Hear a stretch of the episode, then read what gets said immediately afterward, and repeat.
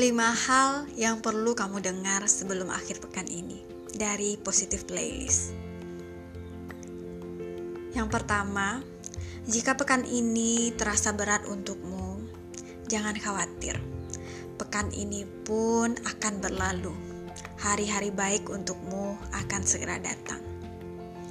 Yang kedua, untukmu yang sedang ragu akan sesuatu, percayalah pada intuisimu Lalu berdoalah agar kamu mampu memilih yang terbaik.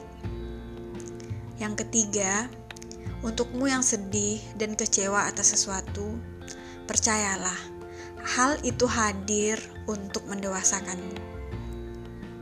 Yang keempat, walaupun telah berusaha berubah, tapi mungkin kamu merasa bahwa tak ada yang berubah di hidupmu, yakinlah bahwa dengan berniat berubah saja telah merubah hidupmu.